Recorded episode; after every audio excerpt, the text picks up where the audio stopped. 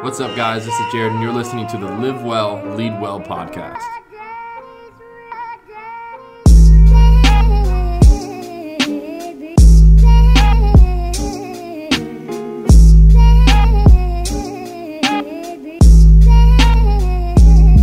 Hey guys, welcome to another episode of Live Well, Lead Well with me, Jared Graybeal.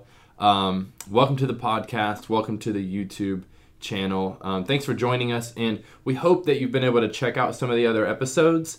On the last one, um, we talked about four steps uh, to navigate through tough organizational change. And so, if this is your first time jumping on the show, and if that episode sounds relevant to you, um, then definitely go check out the last episode Four Steps to Navigating Through Tough Organizational Change. The way that I see it, um, even in personal and professional life, um, we either just went through some type of change, we're currently dealing with one, or we're about to. So if we can figure out how to do that the right way, um, I want to help in any way possible. So check out that episode. Um, but today's got a slightly different vibe. Um, and with it being early in 2019, I wanted to teach on eight steps uh, to the best year of your life. Or, in other words, eight steps to the healthiest year in your life. Um, I'm really, really big on being healthy. And I think it attributes to a lot of people's success. And so, what we're going to see here today is some of the steps that I've been able to pull from my own life that I apply on a daily basis. Um, and then I've also pulled these things from both science and other professionals doing really, really well. People like uh, the CEO of Amazon, for example, right? So, um, so as we look back at each year, a lot of us sometimes don't like to do this. Uh, some of us are filled with encouragement or maybe joy from all the things that we did last year or the things we accomplished, the people we met, the new relationships that we've established. But some of us, when we reflect on a, on a year, we think, man, that went by really quickly. I didn't accomplish what I had planned. I'm not in the shape that I wanted to be in, right? 12 months goes by really, really fast. Um, I didn't uh, grow my company the way I wanted to. I didn't grow my own personal brand. I didn't um, do the thing. I didn't travel. I didn't do all these things that I had planned. And so, for if this is if that is you, then this is really going to um, provide a lot of value for you. Or even if you are someone who accomplished a lot that last year, definitely pay attention to these eight steps because one of them is really going to stick out for you. And that's what I want you to do today. Um, all eight are really great and they're all very practical. But what I want you to focus on is what one or two really hit home for you and start trying to use those right away. Um, so really, it's, it's really very easy. Steps one and two takes 15 minutes before you go to sleep, uh, typically, the way I do it. Steps three to six takes about 45 minutes altogether, uh, preferably, preferably before your day starts. And then uh, step seven can take anywhere from 30 to 60 minutes. Um, and step eight takes five seconds potentially. So it doesn't take a lot of time at all to do these things. Um, so we'll dive right in. Step one is spend 15 to 20 minutes reading a book before you go to bed. Um, I read a lot of nonfiction, um, but it doesn't really matter either way. So, according to the National Sleep Foundation, a relaxing reading ritual can prepare your body for sleep and it can help your mind separate your sleep time from the stresses of daily living. So, it's kind of like going into a new chapter uh, of the evening before you go to sleep. Uh, a winding down ritual can help people fall asleep faster and enjoy a higher quality of sleep throughout the night, deeper REM cycles you have a deeper REM cycle, you're going to recover better physically, mentally, emotionally, spiritually. Um, reading for, before bed can help lower your body's cortisol levels, which is basically the, the stress chemical that happens throughout the day in our bodies. Uh, cortisol um, allows our body to store fat. Uh, so, releasing or reducing your cortisol levels is going to help you sleep better and uh, help you burn fat. Um, and then, general practitioners in Britain have begun prescribing book reading to patients who suffer from mild to moderate depression and anxiety, and many of these patients report an alleviation of their symptoms as a result and get better sleep. So, step one spend about 15 to 20 minutes reading before going to sleep. And I know some of you are probably thinking, I'm not a big reader, I'm an audiobook person, or I'm neither, right? Um, nobody started out as a reader. Some of us might enjoy it more naturally, but that's because we've found the right book. And so if you've read a book, you didn't enjoy the book, try a different book um, until you find one that you enjoy. So, step one spend 15 to 20 minutes before going to sleep reading a book. Turn Netflix off, get off your phone, read a book. Step two eat a healthy breakfast. Um, a lot of people eat breakfast, and that's great, that's important.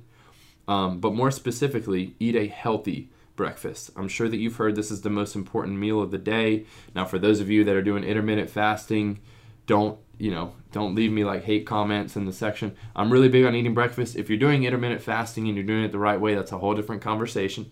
Uh, just make sure that your first meal is healthy.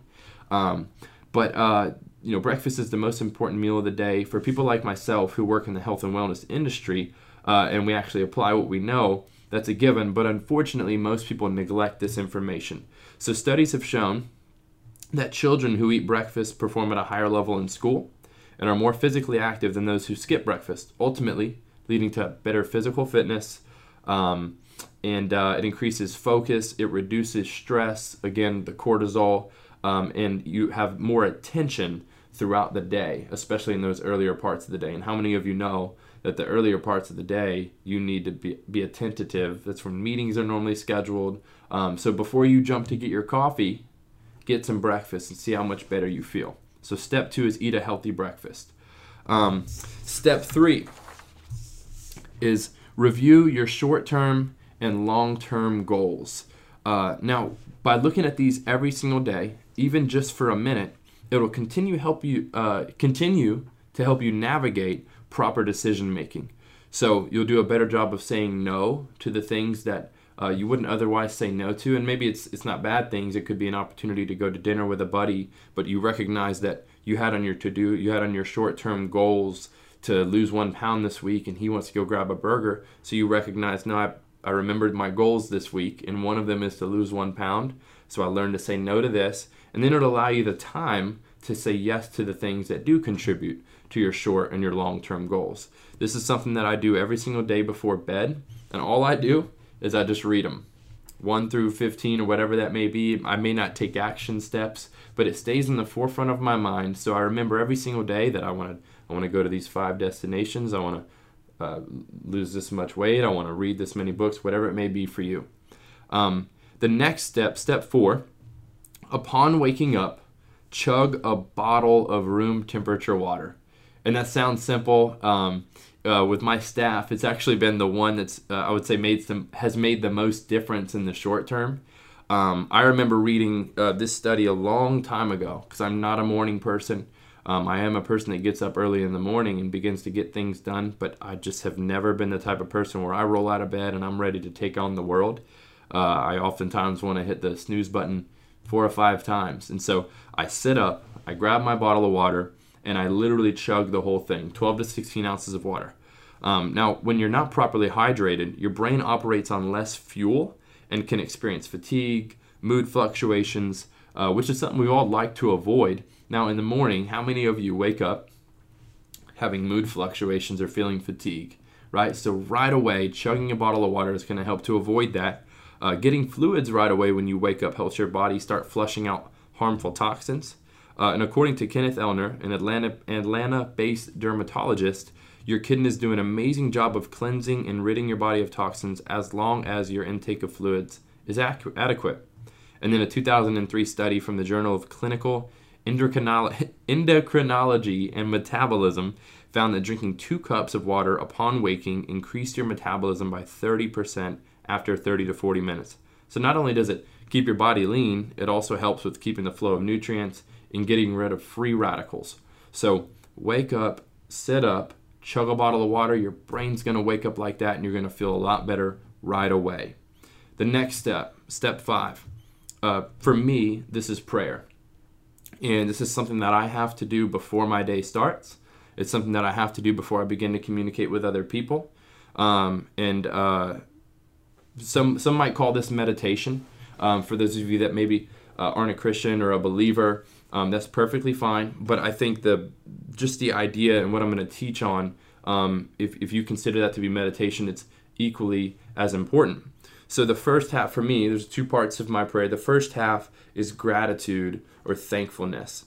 Now, by spending time acknowledging every single thing uh, that God has done in my life, all the people that I have in my life, my friends, my family, even if I haven't talked to them, the roof over my head, uh, the water that I just chugged, that some people in third world countries literally don't have access to at the side of their bed, let alone maybe a whole day, right? There's little things that when I spend a moment in prayer uh, or a couple minutes, recognizing the things that I'm grateful for really gives you some perspective on your day. Because some of us got to wake up to a tough day. We know that at one o'clock we've got this tough meeting, and four o'clock we've got, you know, whatever it may look like.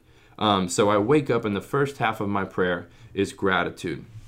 So Zig Ziglar said this, and uh, hopefully you know who that is. He said, Of all the attitudes we can acquire, surely the attitude of gratitude is the most important and by far the most life changing. So the first half of my prayer is gratitude. The second half consists of mentally mapping out my day and speaking life or self affirming the things that I hope to accomplish in this particular day, all the goals that I've set.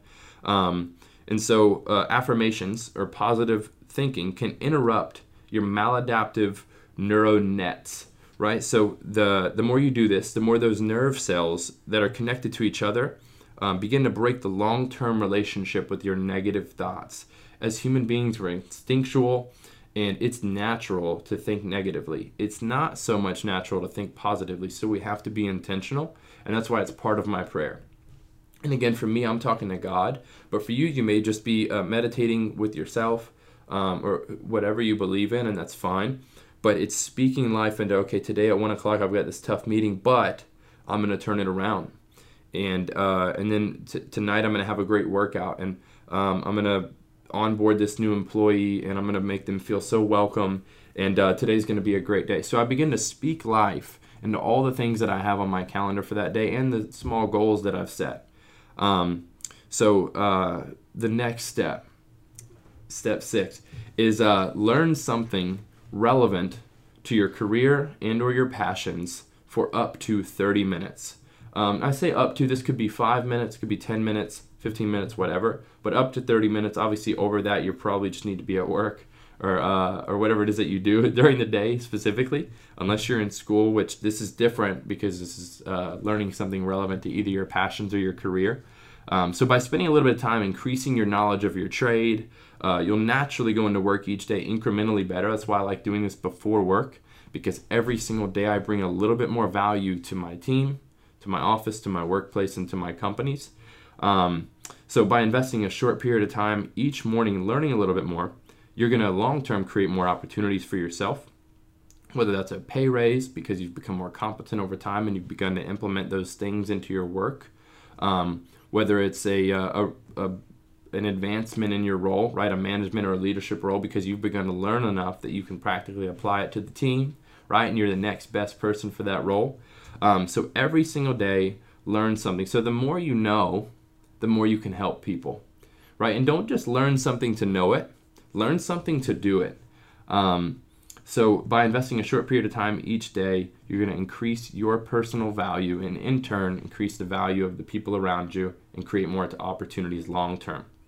The next step, step seven, exercise for 30 to 60 minutes a day for three to five days a week.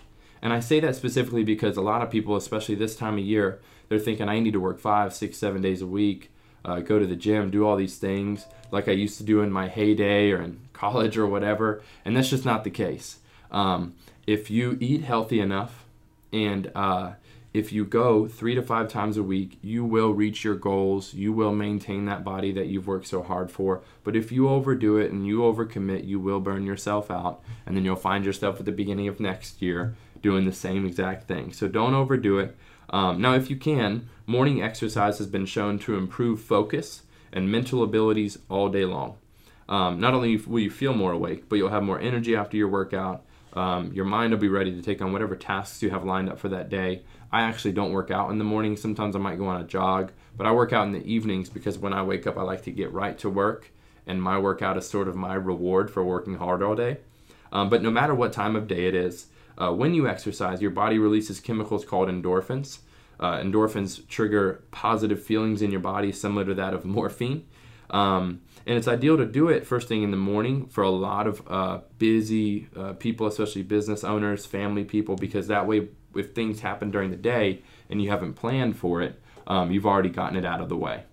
Um, now, by getting a short workout in, you're going to increase what's called your EPOC, your exercise post uh, exercise oxygen consumption, which allows your body to burn more calories at rest throughout the day. So, again, exercise, uh, step number seven, exercise for 30 to 60 minutes, three to five times a week.